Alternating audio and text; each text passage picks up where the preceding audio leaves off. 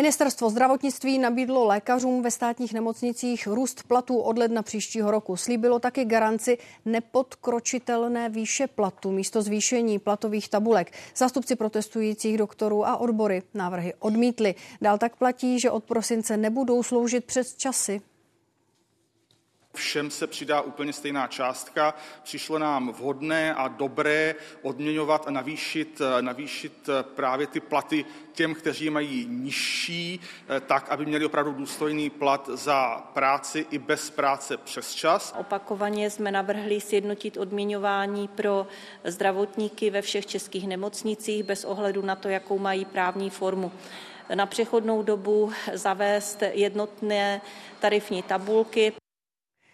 V našem studiu Václav Pláteník, náměstek ministra zdravotnictví. Dobrý večer. Dobrý večer.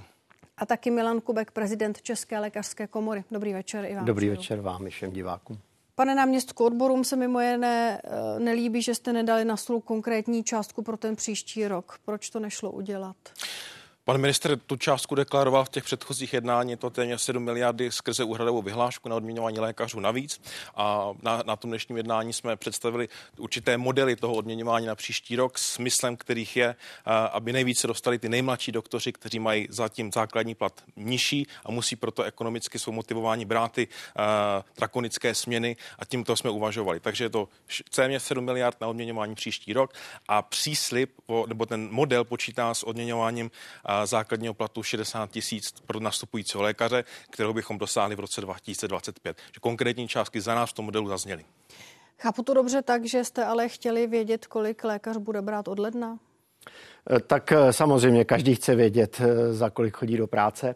Já bych to, trošku říká korigoval. Pan pardon, z těch 7 miliard tam není dost pro to, aby... No, já bych korigoval, žádných 7 miliard neexistuje, protože úhradová vyhláška stanoví úhrady pro každou jednotlivou nemocnici a každá nemocnice dostane samozřejmě úplně jiné částky. Každá nemocnice je na tom ekonomicky jinak. A pokud nebude nějaký závazný právní předpis, který by nutil manažery v nemocnicích opravdu platy zvyšovat, tak se toho nikdy nedočkáme také vyučtování mezi zdravotními pojišťovnami a nemocnicemi probíhá až v pololetí roku 2025, tak těžko může ředitel na základě toho, jak ekonomicky dopadne v pololetí 2025, rozhodovat o tom, jaké budou platy od ledna 2024. Takže to je taková veliká chiméra, celá ta úhradová vyhláška. A my jsme dali jednoznačný návrh. Prostě teď se novelizuje zákonník práce, respektive vrací se prostě zpátky do nějakého normálu. Já se nechci tady rozpitvávat tu diskriminační novelu, kterou prostě s podporou ministerstva zdravotnictví a ministerstva práce poslanci prosadili a udělali z lékařů a lékařek pracovníky druhé kategorie. Ale ta se bude novelizovat v asi nějakém zrychleném režimu a je možnost do paragrafu 109 zákonníku práce vložit formulaci, že stejné tarifní tabulky platí pro všechna lůžková zdravotnická zařízení, pro všechny nemocnice, bez ohledu na to, kdo je zřizovatelem, bez ohledu na to, tedy jestli dnes jedou v režimu platu nebo v režimu mzdy. A to je potom jasná záruka. A to se dá stihnout se o to, tak, aby to se dá samozřejmě stihnout, protože napříč republikou od ledna. Pane náměstku. Tak to zní jednoduše.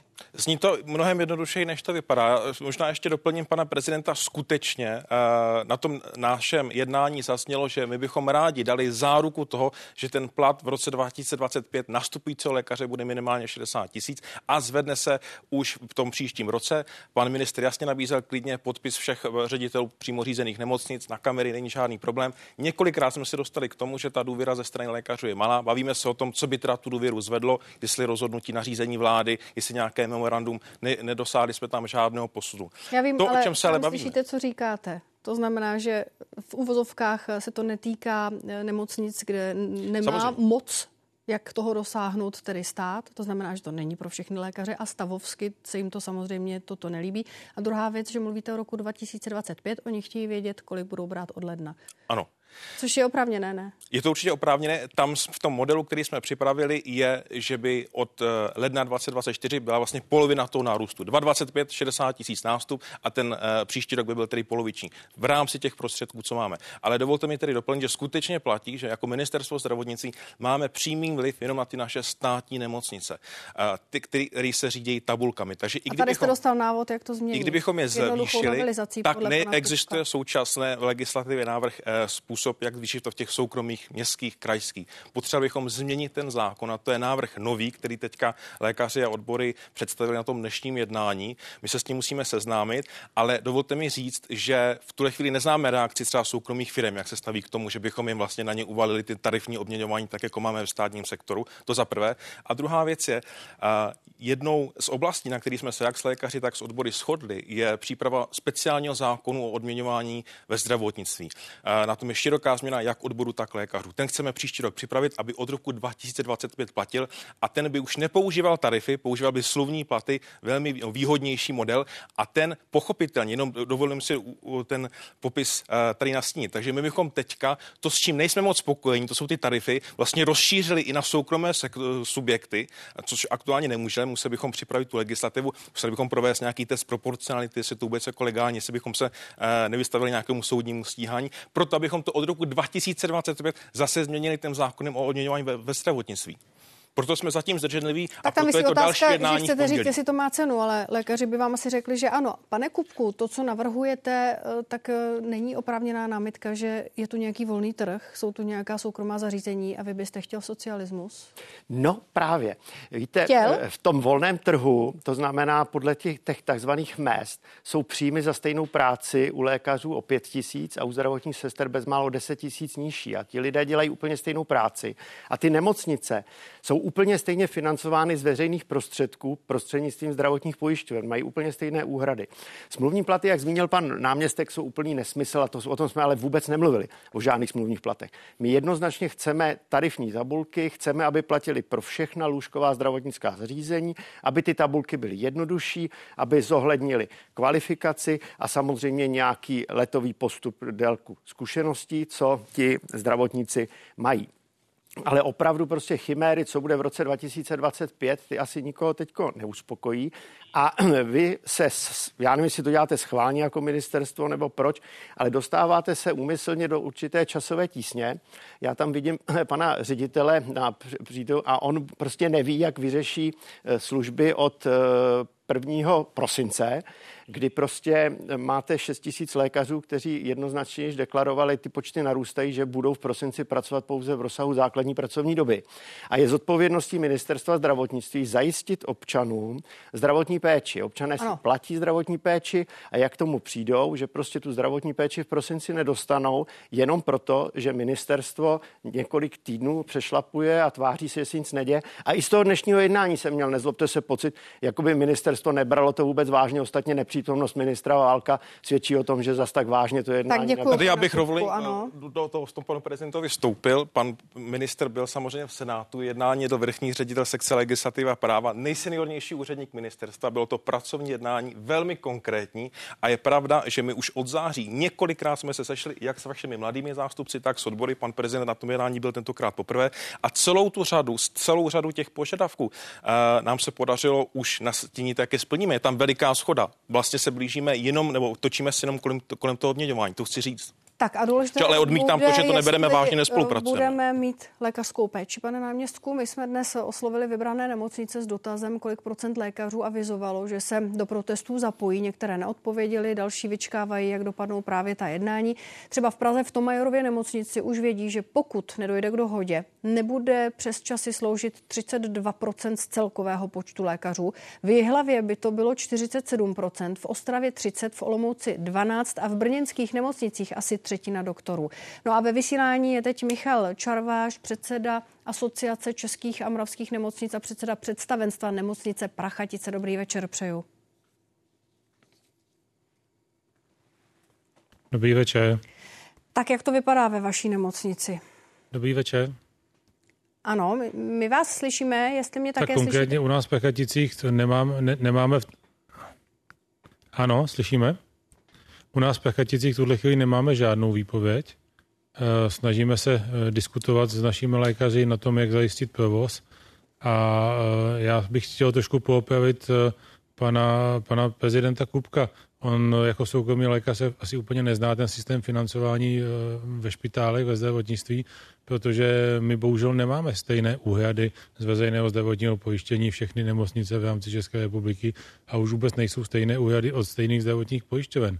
Takže ta idea, že budou všichni lékaři a všechny sestry brát stejně, protože jsou všichni hrazeny z veřejného zdravotního pojištění, ta je bohužel jako nereálná bez toho, že nebude změněn systém vzdělávání, tak aby se mladí lékaři mohli vzdělávat ve všech nemocnicích, které mají lůžkovou péči a nebudou sjednoceny úhrady za celé spektrum eh, eh, lékařské péče, protože v tuhle chvíli jsou podobné úhrady pouze v rámci části hospitalizací hrazených CZDRG, ale jinak eh, ty paušály a ty rozdíly v úhradách jsou v řádu deseti tisíců u jednotlivých operací a u jednotlivých hospitalizací. Takže pokud my jako regionální nemocnice máme úhrady nižší, tak je logické, že nemůžeme eh, platit stejně vysoké eh, platy, jako máte v Praze. Pane předsedo, protože jste zástupce celé asociace českých a moravských nemocnic, řekněte mi, jak to ale vypadá tedy s nemocniční péčí. Já jsem uváděla některá čísla, která se nám podařilo zjistit, jiné nemocnice nám je nechtějí s ohledem na probíhající jednání dávat, ale Rozklad nemocniční péče hrozí nebo ne? Mají se lidé v prosinci a od ledna bát? Ona, ona ta čísla se mění každým dnem. Já si myslím, že my jako managementy nemocnice snažíme se svými lékaři uh, diskutovat a bavit v konkrétních nemocnicích. Takže v některých uh, ta obava o tom, že bude se omezovat nějakým způsobem akutní péče, uh, respektive ta neakutní, ta plánovaná, jsou reálné. Budou se omezovat zřejmě v některých nemocnicích pojadny a ambulance. Na druhou stranu některých tohleto nastat v tuhle chvíli ještě nemusí. Já si myslím, že spousta lékařů vyčkává, jak ta jednání dopadnou. My jako managementy máme samozřejmě snahu našim lékařům platy navýšit v rámci disponibilních zdrojů, které, které, které budou. Ta situace se mění region od regionu, nemocnice od nemocnice. Tady v tuto chvíli to nelze tak úplně paušalizovat. Myslím si, že eh, tak, jak mám informace od svých kolegů, ředitelů, že spíše v těch menších nemocnicích je menší procento lékařů, které by dávaly výpovědi a to větší procento je více v těch fakultních nemocnicích a v těch velkých městech.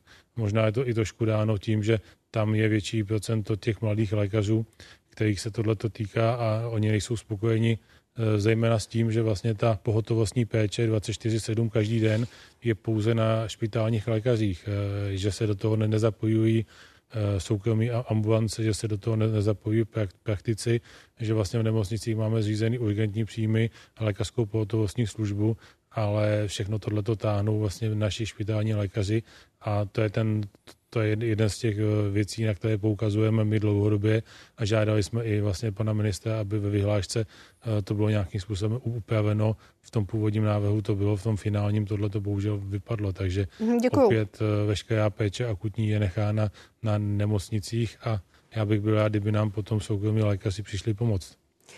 Tak mnohokrát děkuji, přeju dobrý večer, dostaneme se k tomu, ale spíš mě zajímá, pane náměstku, eh, když teď jsme taky zjistili, že nemocnice se opravdu připravují na to, že budou nějak omezovat eh, tu péči, budou se třeba odkládat nemocnice. Mluvil jste někdy s člověkem, který extrémně dlouho čeká třeba na operaci kyčle? Hmm. Leží v bolestech a teď mu bude odložena?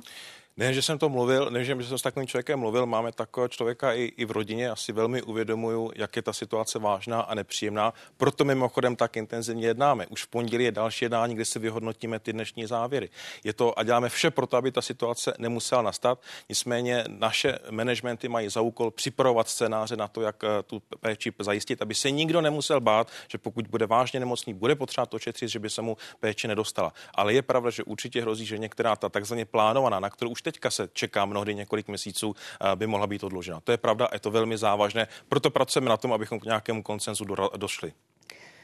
Pane prezidente, bude možný právě i proto, aby se lékaři nenaběhli když to řeknu lidově, v tom, že potom obrátí hněv pacientů proti sobě. Není možné se s ministerstvem tedy domluvit. Tady bylo nastíněno několik scénářů, jak ten který by měl platit od ledna 2024, tak eh, potom ten od roku 2025, včetně legislativních změn.